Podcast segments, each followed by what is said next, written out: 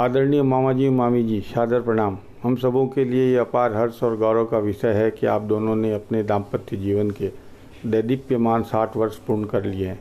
जीवन में साथ साथ चलने का एक सफ़र जो आपने साठ वर्ष पूर्व शुरू किया था, वह शानदार इकसठवें वर्ष में प्रवेश कर चुका है। सर्वप्रथम इस चमकदार वैवाहिक हीरक जयंती वर्ष के उपलक्ष्य पर हार्दिक अभिनंदन एवं बधाइयाँ। आप दोनों के आरोग्यपूर्ण दीर्घायु हेतु ईश्वर से प्रार्थना। आप दोनों का आशीर्वाद हम सबों पर सदा बना रहे ऐसी मंगल कामना। एक बार फिर वैवाहिक वर्षगांठ पर ढेर सारी शुभकामनाएँ।